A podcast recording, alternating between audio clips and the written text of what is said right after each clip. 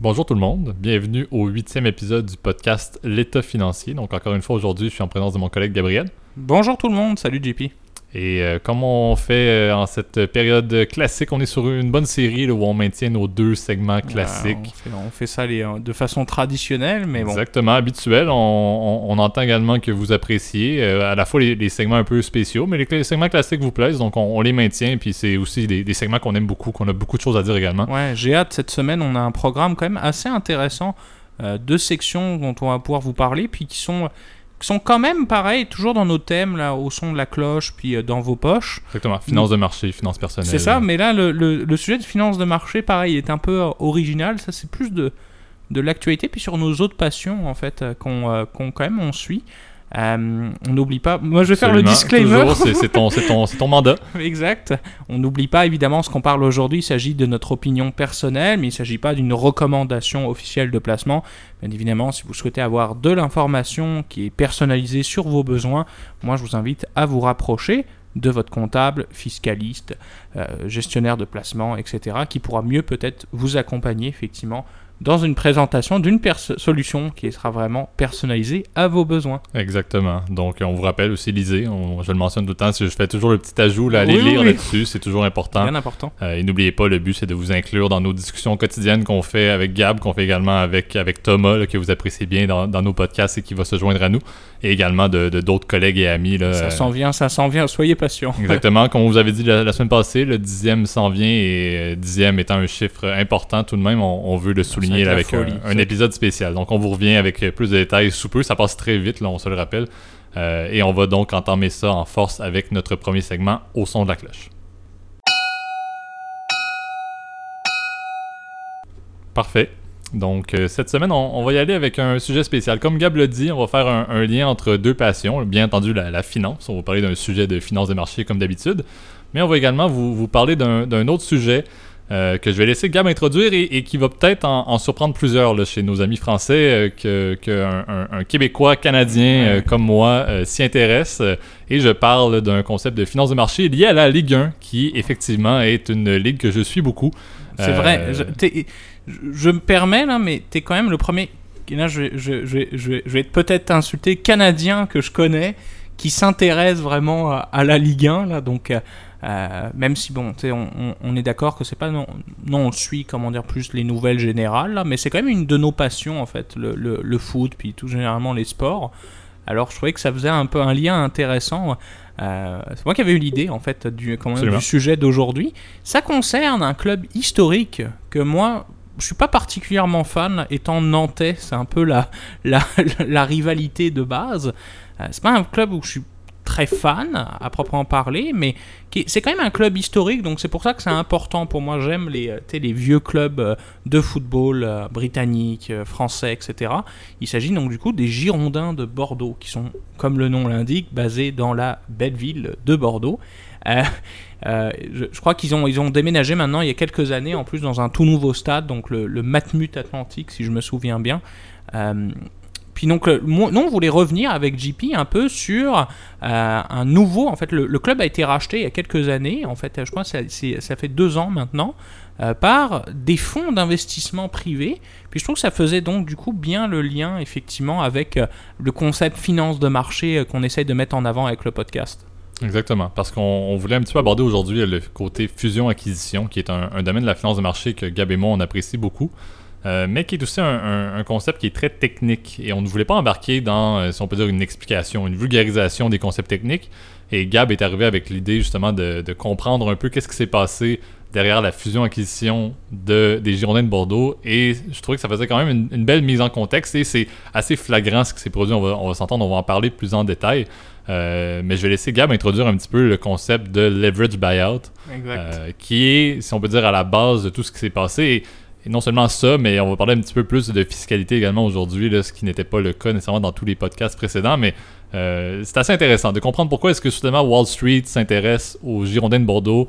Ça devient assez intéressant. Moi, je dois dire. Les deux, les deux termes, Girondins de Bordeaux et Wall Street, peuvent faire euh, bien rire, là, mais pourtant c'est réellement arrivé en fait. Bon, les Girondins de Bordeaux, comme vous le savez, et puis la plupart des clubs français, c'est le cas, euh, sont des euh, c'est pas rentable c'est des c'est souvent c'est des nids en fait à, on, on fait pas d'argent avec le football. C'est de façon générale la plupart des clubs français reposent en fait sur deux principes en ce moment des principes économiques euh, le premier en fait c'est l'augmentation des droits télé vous avez dû en entendre parler euh, l'année dernière, en fait, et puis ça va être appliqué à partir de la, prochaine saison qui commence la semaine prochaine, si je me souviens bien. Euh, les matchs de la Ligue 1 vont être diffusés sur un nouveau, sur une nouvelle chaîne qui s'appelle Media Pro, en fait. Je crois qu'ils l'ont appelé Téléfoot. Enfin c'était un contrat. Qui a été financé par des Chinois, en fait avec des capitaux chinois, mais c'est une chaîne espagnole, enfin c'est un peu compliqué. Puis beaucoup de clubs ont parié donc sur l'augmentation de, des revenus publicitaires puis des revenus de droits télévisuels pour pouvoir en gros augmenter leur exposition médiatique. C'est le cas par exemple des Girondins. Puis euh, il y ça c'est donc du coup le, le, premier concept. Puis le deuxième en fait c'est le trading de joueurs. La plupart des clubs français ils reposent sur un, un principe économique qui est on forme des joueurs pour pas cher. Pour des, des, des c'est vrai que la France a quand même un, un très bon système de formation. Des bons centres de formation, oui. Exact. Le, par exemple, Lyon, c'est un excellent forme de, centre de formation. Ma belle ville de Nantes aussi, on a, même si bon, on n'a pas un très bon club là, euh, euh, on a quand même, il y a quand même des très bons centres de formation en fait en France. Puis les, les ligues étrangères sont très intéressées justement par ça, ce qui fait qu'on trade des joueurs, on n'achète pas cher, on les forme puis on les revend à profit. C'est un peu ça le business model. Puis, donc, du coup, est arrivé effectivement ce club, euh, c'est cette bande d'investisseurs, GACP, puis euh, vous avez dû entendre parler de King Street, qui est l'actuel propriétaire, euh, qui se sont mis à emprunter plein d'argent pour pouvoir acheter le, club. Puis ça, on appelle ça un leverage buyout. Donc, c'est un achat à effet de levier. C'est-à-dire, vous achetez quelque chose avec la capacité d'emprunt de votre cible d'acquisition. C'est sûr que c'est assez risqué.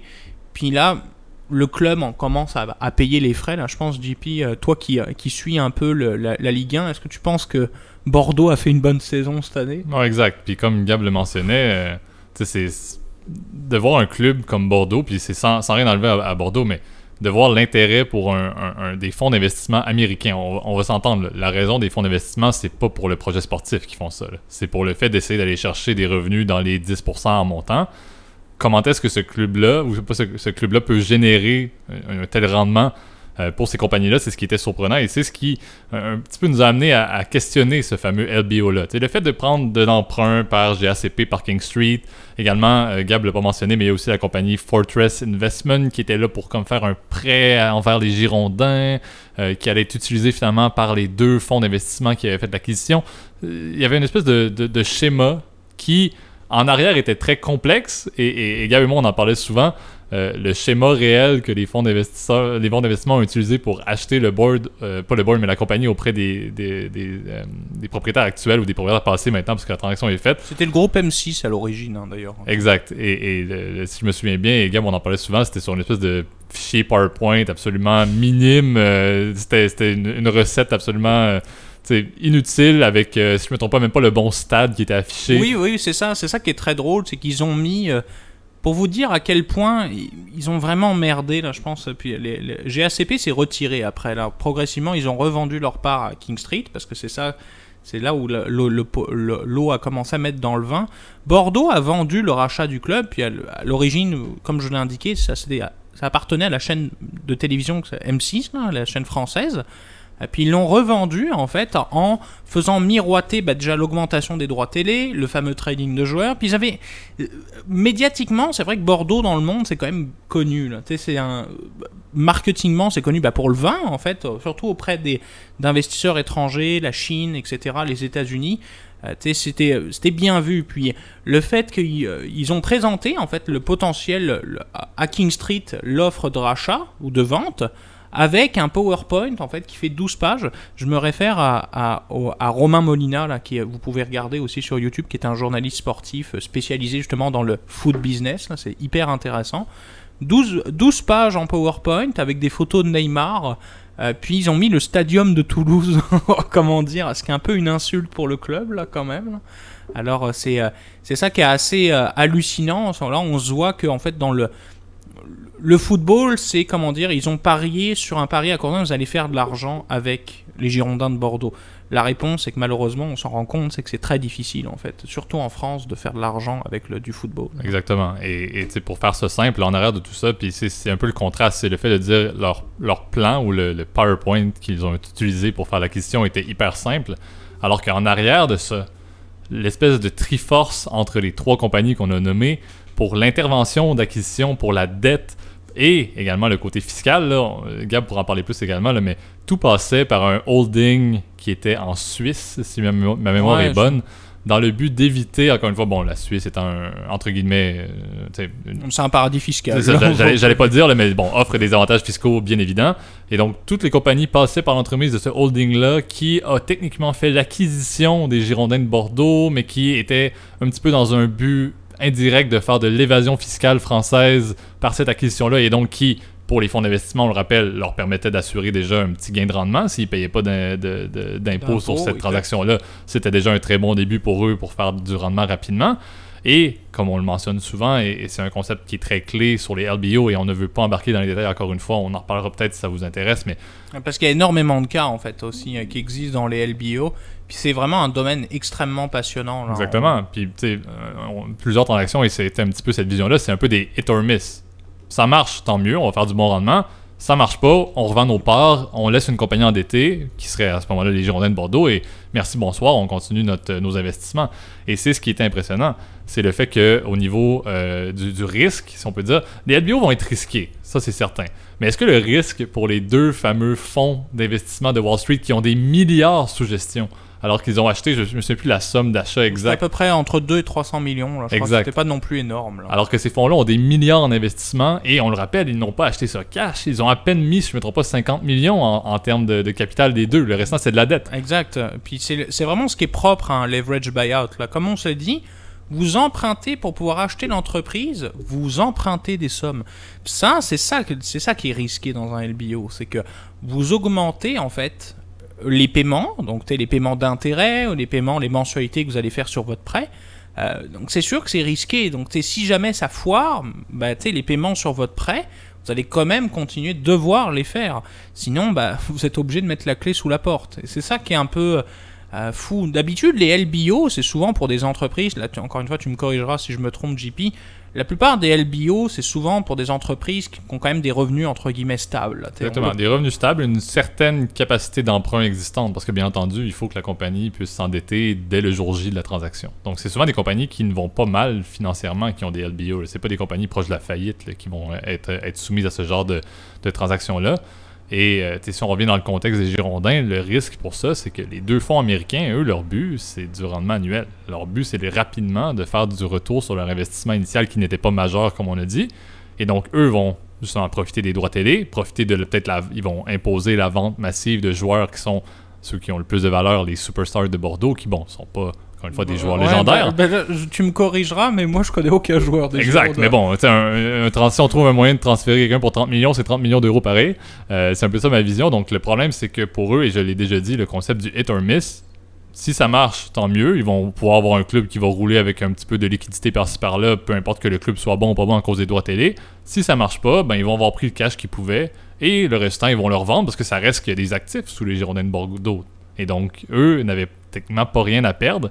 Et en plus de ça, on avait le contexte fiscal qu'on a dit un petit peu, euh, le problème, défaillant. Le problème, c'est qu'entre temps, il y a, y, a, y a, eu deux choses qui sont rentrées. Bah, premièrement, le fait que vous avez le LBO, bah, ça augmente le risque, on vient de le dire. Euh, c'était intenable. Hein. C'est intenable d'avoir autant de dettes dans, un, dans un, entre une entreprise qui fait très peu d'argent, des profits qui sont assez peu, mais vous êtes dépendant vraiment de la performance de vos joueurs. Il faut quand même que ces derniers ils se classent au minimum dans les championnats européens pour pouvoir valoir auprès de, de pour clubs. la valorisation des joueurs. Exact. Pour par exemple pour les clubs de première ligue, pour pouvoir être pour être vendu en Angleterre, il faut que tu aies au moins une place à peu près correcte dans un des, des cinq grands championnats euh, européens. Là. Donc c'est c'est un peu ça qui est, qui est, qui est désolant en fait, malheureusement, et puis c'est triste pour pour les Girondins, c'est que c'est quand même encore une fois un club historique, mais qui se retrouve dans une situation très complexe parce qu'ils ont plus d'argent. Euh, King Street aussi, et puis c'est propre à Wall Street aussi, sont très secrets dans leur stratégie. Euh, c'est pas des gens qui vont être très publics, comme par exemple les Qataris, par exemple au PSG, qui est un peu le l'exemple inverse en fait au niveau de l'investissement, où justement eux ils mettent de l'argent juste pour le pour l'attractivité en fait du Qatar. C'est c'est une publicité en fait Mhm. pour le Qatar. Euh, puis euh, King Street, euh, eux, s'attendaient à des rendements monstrueux, aux alentours des 10 à point- 15% par année, en sachant que, encore une fois, quand vous faites un LBO, comme vous mettez peu d'argent en jeu, de votre propre argent, de vos fonds propres au départ, ben, vous allez booster les rendements. Donc souvent, c'est des, vous pouvez faire des rendements assez monstrueux avec, ça, avec un LBO, mais encore une fois, c'est risqué. Puis moi, je pense que dans ce genre de cas, King Street n'a pas voulu dire en fait aux supporters aussi que c'était vraiment uniquement pour faire de l'argent, puis ils s'en foutaient du club. Comme je disais au début, ils n'étaient pas là pour le projet sportif. là. King Street, c'est pas euh, des grandes têtes qui sont des, des fans de foot. là. Pas, ils n'ont pas tous un gilet de Zidane dans leur bureau à Wall Street. Là. Même si, euh, même si ils sont basés, parce que je sais qu'ils ont leur filiale qui a fait leur rachat était en Angleterre, là, qui est quand même le Oui, par La- l'entremise de la Suisse. et vers de- l'entremise de la Suisse, ça fait que en fait, c'est ça, ils s'en foutent un peu. C'est vraiment, je pense, une vision à court terme qui est un peu, euh, qui est un peu dérangeante, puis qui est euh, encore une fois qui est triste pour quelque chose. Exactement. Et je crois que c'est une tendance. Je crois que King Street, c'est quelque chose qui s'est produit peut-être pas tout le temps par des contextes de LBO, mais il y a eu plusieurs grands clubs historiques européens euh, et anglais, si on considère le Brexit, mais bon, ça c'est une autre histoire, euh, qui ont été acquis par des grands fonds d'investissement américains ou des grandes compagnies américaines ou des grands richissimes hommes d'affaires américains. Et donc, je crois que c'est justement le, bruit un petit peu couru à Wall Street dans le but de rappeler, ben, il y a de l'argent à faire en termes d'investissement pur. Si on n'a aucune importance pour le côté football, pour ce qui se passe sur le terrain, on peut faire du rendement. Et donc, je crois que King Street est arrivé, si on peut dire, avec un- une volonté d'essai. Par contre, par rapport à plusieurs autres compagnies, il a décidé de ne pas le faire avec ses actifs, on l'a dit, par dette, par LBO, avec une très faible exposition. Euh, mais dans un club qui euh, ne sera pas capable de pouvoir subvenir à, la- à tout l'endettement qui, qui, qui Bah, le, supplante. pari, le pari, je pense aussi, c'est de se dire, ils se sont dit, bah, écoute, ça va devenir comme en, en Angleterre. En Angleterre, les clubs sont rentables, sachez-le, parce que les, aussi les, les tickets, les billets, Ouais, ouais. la billetterie rapporte beaucoup. On appelle ça le match day income, d'ailleurs, en, en, en- en- en finance du sport. C'est un peu le, le- le terme exact. Il est beaucoup plus élevé, en fait. Les maillots coûtent cher, les, les- les billets, les abonnements, ça coûte une fortune. Et euh, les, les, comment dire, les, les clubs sont beaucoup plus rentables. Par exemple, un club comme Manchester United, ça fait de l'argent. Mhm. Euh, puis tu voyez, voyez-vous, par exemple, un club comme Arsenal. Arsenal, ils sont détenus, en fait, aussi par des capitaux américains. C'est le fameux, comment il s'appelle, le, le gars des Rams, c'est le propriétaire. Monsieur Kroenke. Oui, c'est Monsieur Kroenke, la famille Kroenke. Euh, c'est ça, donc c'est, euh, c'est- c'est- ils sont déjà très au courant. Je sais que Fulham appartient aussi aux propriétaires des, des Panthers de la Caroline aussi. Oui, ça j'ai oublié le nom. Euh, excuse-moi, c'est les Jack- euh, Jacksonville Jaguars aussi. C'est euh, euh, le monsieur pakistanais, là, je me souviens plus de son nom, là, mais euh, tout ça, vous voyez que tout ça, ça fait en sorte que c'est le sport est vraiment contrôlé par les mêmes personnes. Puis euh, la tendance est de vouloir rentabiliser. Puis ça, c'est peut-être au profit, malheureusement, là, du, du, du côté sportif. Là. En tout cas, on souhaite que pour nos, euh, nos amis des Girondins qu'ils aillent euh, mieux. Mais je trouvais que c'était une belle introduction, hein, peut-être au milieu des LBO, puis au fait que, sachez-le, dans le milieu financier, c'est des deals. On, on a une approche par deal, puis par, quoi, qui est parfois qui est de court-termiste. Surtout dans le milieu des private equity. Exactement. Et puis, euh, ça, on en reparlera dans d'autres épisodes. On parlera peut-être d'autres cas d'LBO parce que c'est vraiment un, un beau domaine. C'est quelque chose qui est très fréquent, on l'oublie, là, euh, dans le domaine des fusions-acquisitions. Euh, donc, c'est sûr qu'on a plein d'autres exemples qui nous viennent en tête également de, Ah oui. de- de notre côté de l'océan. Au niveau du Canada et des États-Unis, on a plusieurs bons exemples aussi qu'on pourrait vous parler si ça vous intéresse. Euh, c'est peut-être sur ça qu'on va mettre un, terme à, la section au son de la cloche. En- Encore une fois, on, on voulait pas aller dans les détails. On était très axé sur les Girondins de Bordeaux euh, et, y aller avec leur contexte d'acquisition. On veut pas entrer dans les détails des LBO, mais on en reparlera parce que c'est quelque chose qui nous passionne et c'est quelque chose qu'on trouve très pertinent. C'est omniprésent et on s'en rend pas beaucoup compte, si on peut dire. Et encore une fois, là, on parle un petit peu d'un cas qui fait un petit peu mauvaise presse des LBO, mais on, on le rappelle souvent, Gab et moi, les LBO, c'est pas toujours mauvais. On en Oui, parler toujours pour les mauvais. mauvaises raisons, mais Absolument. il y a eu plusieurs bons coups avec des LBO. Donc, on essaiera d'en parler dans, dans des prochains épisodes. Là. Exact. Puis Euh, je trouve que c'était une belle introduction aussi à nos autres passions, aussi t'es, euh, de ce qu'on regarde aussi à côté. euh, On n'est pas H24 non plus sur la finance, mais c'est un exemple aussi de, de sujets où il y a des croisements qui sont intéressants en tout cas. Exactement. Donc, on y va avec euh, maintenant notre deuxième segment dans vos poches. Excellent. Donc, euh, cette semaine, notre sujet, euh, bon, encore une fois, on reste un petit peu dans la logique de l'investissement, Euh, on essaie de faire euh, un petit peu des variantes là, pour pas vous parler uniquement d'instruments financiers ou on fait pas de suivi. On veut vous donner le plus d'infos possible. Encore une fois, dans, dans les discussions, c'est un petit peu qu'est-ce qu'on se fait comme discussion dans la semaine, puis on essaie d'en parler. Et, Gab m'a soulevé un, concept qui est très intéressant. Ce qui est drôle, c'est que tu m'as mentionné juste avant qu'on commence à tourner que justement. C'est quelque chose que j'ai parlé même avec d'autres amis, effectivement. C'est ça, ça qui est assez drôle. Hein, et puis. on voulait vous parler aujourd'hui de la phase de décaissement. C'est souvent une phase qui est assez mal maîtrisée vous avez de l'argent, puis vous savez pas comment le conserver en fait. C'est sûr que ce concept-là, vous allez dire, bah, c'est plus adapté pour des gens qui sont à la retraite, peut-être c'est des gens qui vont pas nous écouter, mais c'est pourtant quelque chose qui me paraît quand même assez important et de savoir bien gérer la phase de décaissement de vos placements. On en a parlé à la fin, c'est souvent, quand on avait parlé, vous vous souvenez du profil d'investisseur, on avait dit, bah, quand ton objectif de placement est plus, comment dire, en phase de décaissement, c'est sûr qu'il faut être parfois, la plupart du temps, beaucoup plus sécuritaire. Puis dans ce genre de cas, c'est sûr que c'est un plus intéressant de commencer à aller dans des placements au roulement de tambour GP. Qui sont plus garantis, qui vont offrir des revenus plus réguliers. Mais c'est ce que je peux vous même ajouter, c'est on, toute notre vie, et si vous, si vous êtes dans la, vingtaine, la trentaine et que vous nous écoutez, toute notre vie, on va épargner. On va mettre de l'argent de côté, on va, travailler fort pour pouvoir mettre de l'argent de côté dans nos placements, avec une grande partie de cet argent-là qui va être pour la finalité de notre retraite. Par contre, on va jamais vraiment y réfléchir avant peut-être en moyenne, Gab, tu pourras me corriger, mais peut-être comme 2-3 ans avant, notre retraite. On commence à se dire, mon Dieu, j'ai accumulé beaucoup de sous, mais j'ai aucune idée quoi faire avec. Ou malheureusement, des fois, parfois, c'est le contraire. On se dit, j'ai pas accumulé assez d'argent. C'est un peu triste, là, mais... Mais on dirait que la, réalisation arrive très, très tard, et c'est peu fréquent que les personnes vont commencer à se poser des questions assez tôt, selon moi, sur comment est-ce que je dois gérer l'actif que j'accumule dans mes placements. Euh, et c'est justement un petit peu la, base du problème, c'est que là, on arrive dans une période où on va être rendu beaucoup plus âgé, on va avoir une bonne partie de, notre capacité de travail derrière nous, et on va arriver avec, si on peut dire, le gouffre que je, que je m'imagine souvent, c'est-à-dire, ben, je n'aurai littéralement plus de revenus d'emploi qui vont être dans mes poches, et je vais devoir vivre de mes placements et de mes rentes gouvernementales, etc. Ça, c'est une autre partie du sujet. Mais si on considère juste mes placements, je dois maintenant subvenir à mes besoins avec ce que j'ai accumulé uniquement. Comment je fais ça? Et, comme je l'ai dit, je, vais soulever la question à Gab pour qu'il puisse euh, entamer un petit peu euh, la discussion. J'ai un, bon ami à moi qui m'a posé cette question-là euh, pour un de ses parents en me disant est-ce que, bon, un de mes parents prend sa retraite dans deux ans, est-ce qu'il devrait tout sortir, ses placements, pour les mettre en liquidité ou dans du garantie?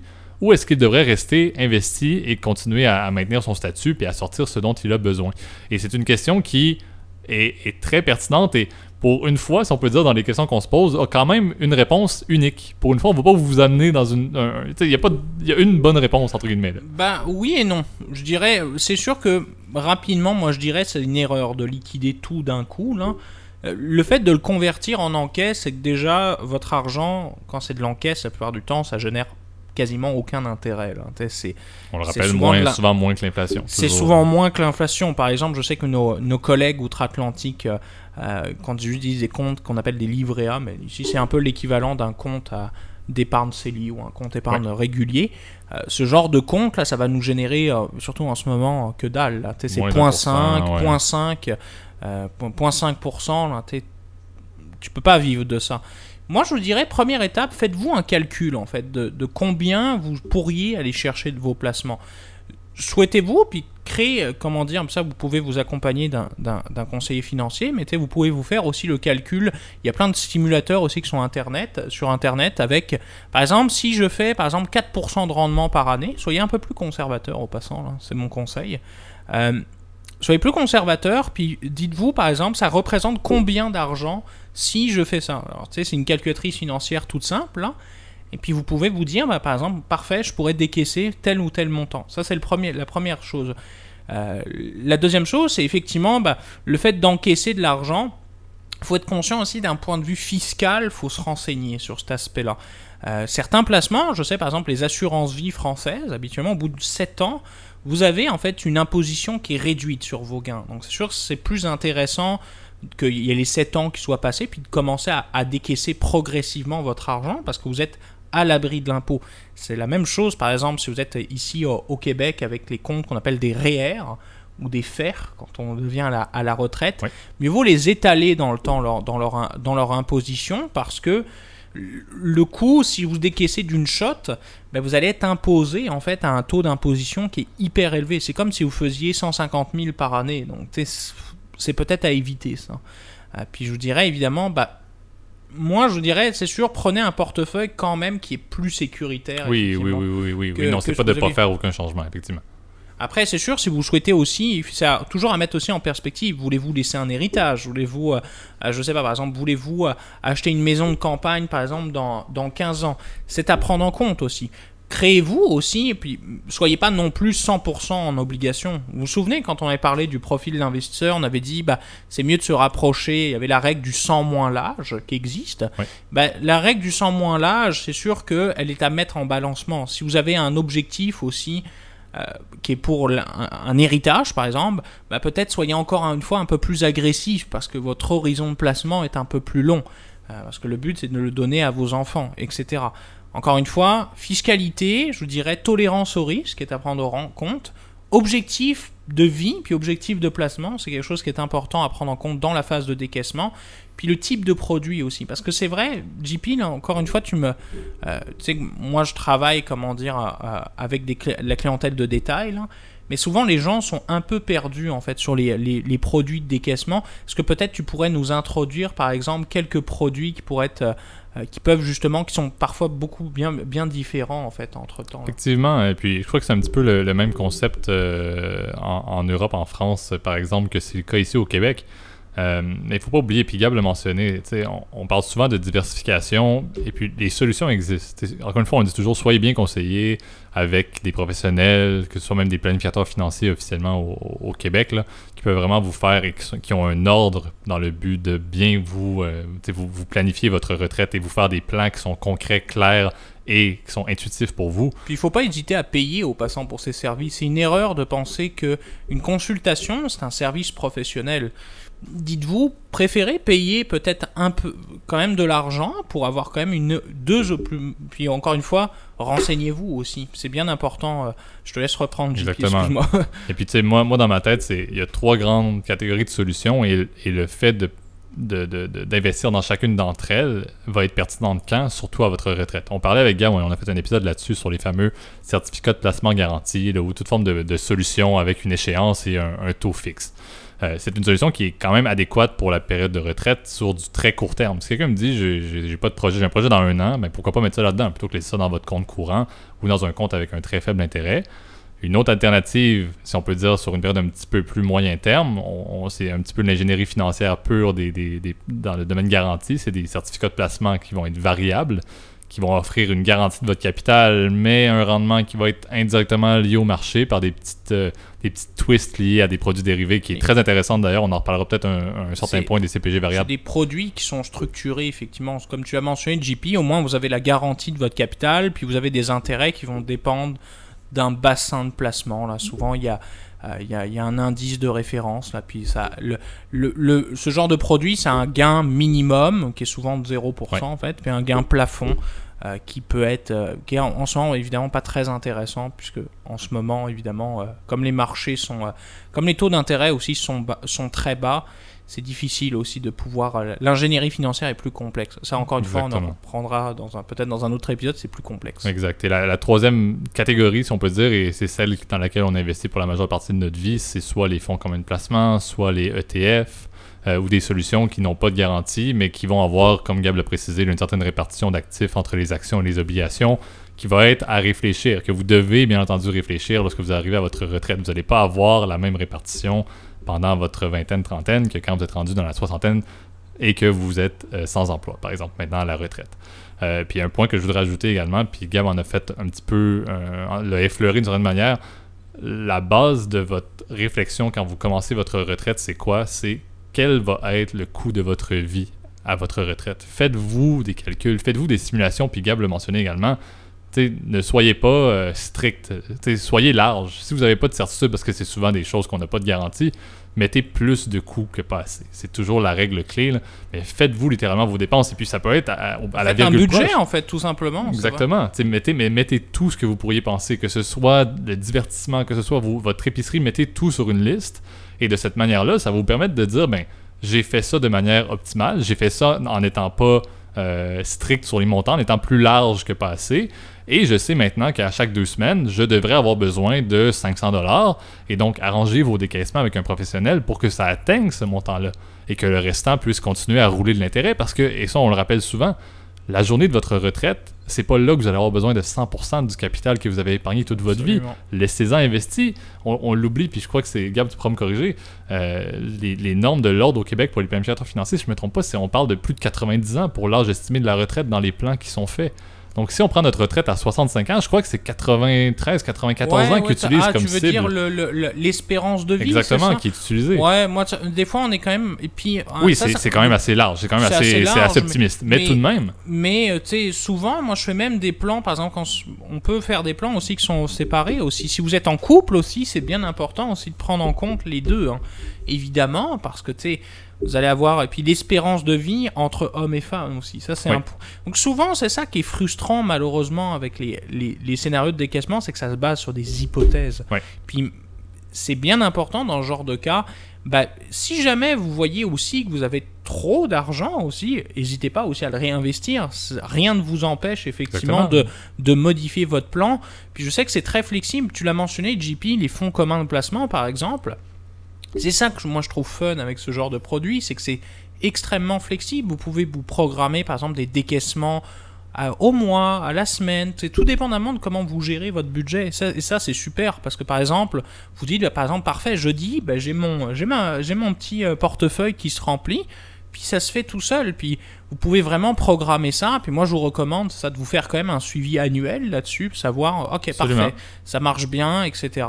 Si jamais, effectivement, bah, vous êtes au creux des marchés, bah, il faut peut-être parfois adapter, très légèrement modifier le plan. Mais euh, c'est pour vous dire, c'est que la plupart des produits de l'industrie aujourd'hui sont très flexibles. Je voulais juste rajouter un point aussi.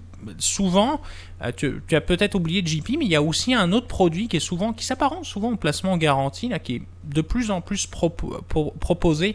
Je sais qu'en France, c'est assez populaire, mais ici au Québec, ce l'est pas. Je vois, je vois t'en venir avec les rentes. Hein. Les exact, les rentes, les rentes viagères ou les rentes certaines.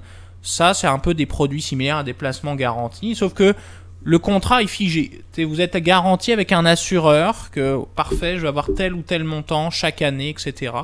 Euh, je sais qu'en France, c'est vraiment vendu, euh, ça se vend comme des petits pains, surtout pour des, clients très, très, très, très conservateurs. Euh, faites attention parce que c'est sûr que le rendement de ce genre de produit est assez faible. Puis, s'il vend, l'assureur vous le vend, c'est qu'il y a deux choses. C'est que déjà, premièrement, le, vendeur de, rente, il reçoit une belle commission quand vous rentrez là-dedans. Puis c'est un produit qui est extrêmement rentable pour l'assureur aussi, parce que lui, pendant que vous, vous faites même pas 2% dans la rente, bah lui, il s'amuse à le trader dessus, puis aller chercher du 14-15%. Puis malheureusement, bah, vous, vous c'est sûr, vous avez une garantie, c'est sécuritaire, entre guillemets, mais vous perdez, entre guillemets, du potentiel de rendement qui aurait pu être fait. C'est un peu les, c'est un, un, choix, encore une fois. Exactement. Et puis, pour, euh, pour conclure un petit peu sur ce segment-là, c'est un petit peu le conseil qu'on veut vous donner. on a donné différents points à considérer, différents aspects clés. Euh, mais la manière simple, c'est quoi? C'est de dire soyez conscient que c'est un changement majeur dès maintenant. Quand vous commencez à épargner beaucoup, soyez-en conscient que c'est un défi qui s'en vient et que quand vous êtes rendu au point de penser à votre retraite, allez voir un professionnel, faites un plan et surtout, une fois que vous allez mettre en place ce plan et être en retraite, allez le faire valider, allez le changer à chaque année, allez le faire évoluer. Parce qu'on n'est pas tombé dans les détails, mais là, on parlait des placements dans les marchés. On n'a même pas parlé des détentions hypothécaires ou de propriété. C'est un autre monde complètement, mais on s'entend que c'est très complexe. Donc, faites-vous un plan. Allez voir votre professionnel à chaque année. Faites-le évoluer, faites-le changer, dépendamment de vos projets, parce que ça peut évoluer beaucoup. Profitez, de, bien entendu, de votre retraite s'il y a des personnes un peu plus âgées qui nous écoutent. Mais allez faire valider votre plan, c'est la clé du succès. Exact. Puis, souvent, en plus, c'est vraiment, je pense que c'est important aussi. L'intérêt aussi d'un plan, c'est que déjà, premièrement, aussi, ça va vous faciliter aussi la gestion de votre budget. Vous allez avoir des graphiques avec des jolies couleurs. Là, souvent, ça, je me, je me gênerai pas à dire que ça va être bien joli. Souvent, vous avez plein de, plein de chiffres, comment dire, indiqués. Puis c'est extrêmement complet. Je sais que j'en fais, moi, par exemple, des plans de décaissement. et ça peut être extrêmement, ça peut être simple comme complexe, tout dépendamment de ce que vous souhaitez. Euh, je sais que même nous, on a des outils, par exemple, je parle pour ma boîte là où je travaille, que je citerai pas encore une fois. Euh, je sais qu'on a, par exemple, même des outils pour pouvoir prévoir ce que je vous ai dit, par exemple, euh, papy et mamie vont acheter une résidence à la plage qui vaut tel montant dans X nombre d'années, puis ils vont la re-revendre, puis il va y avoir des impôts sur ce montant-là. C'est extrêmement, c'est extrêmement poussé, donc tu sais N'hésitez pas à utiliser aussi les outils aussi qui sont fournis euh, par votre banque, euh, parce que je sais que nous, par exemple, on a, on a plein d'outils qui, sont à, mhm. qui sont à disposition. Même sur Internet, là, avec une calculatrice financière, on peut même faire des, des miracles. Et euh, n'hésitez pas aussi à nous écouter parce que des fois on a des, on a, des, fois des bonnes idées aussi pour pouvoir euh, pour pouvoir faire progresser votre épargne puis la gestion de votre portefeuille. Exactement. Donc, c'est ce qui va conclure euh, notre deuxième segment aujourd'hui et par le fait même euh, ce huitième épisode déjà du podcast L'État financier. je, vais, je vais laisser Gab faire le, le classique, son, son, petit mot de la fin clé là, sur qu'est-ce qu'on veut faire, qu'est-ce qu'on vous recommande de faire si vous appréciez le contenu qu'on fait depuis déjà deux mois d'ailleurs aujourd'hui. Bah oui, n'hésitez pas à partager évidemment euh, notre podcast si ça vous a plu. Justement, si vous avez des grands-parents aussi qui s'intéressent aussi euh, à ce sujet-là, n'hésitez pas aussi à leur faire écouter aussi le podcast parce que c'est c'est triste, hein. C'est une, une... Puis là, je m'excuse, je reviens un peu sur le dernier sujet c'est encore une fois une phase qui est mal maîtrisée. Alors n'hésitez pas justement à partager notre contenu si vous l'avez aimé, à mettre des likes, par exemple sur YouTube, et n'hésitez pas, comme on l'avait mentionné dans les derniers épisodes, à partager aussi sur d'autres plateformes, mettre des commentaires par exemple sur YouTube si vous avez des questions, puis ça nous fera plaisir euh, d'aller regarder ça avec vous. Euh, puis en tout cas, moi JP, je te souhaite une belle semaine. Belle semaine. Salut, bye bye.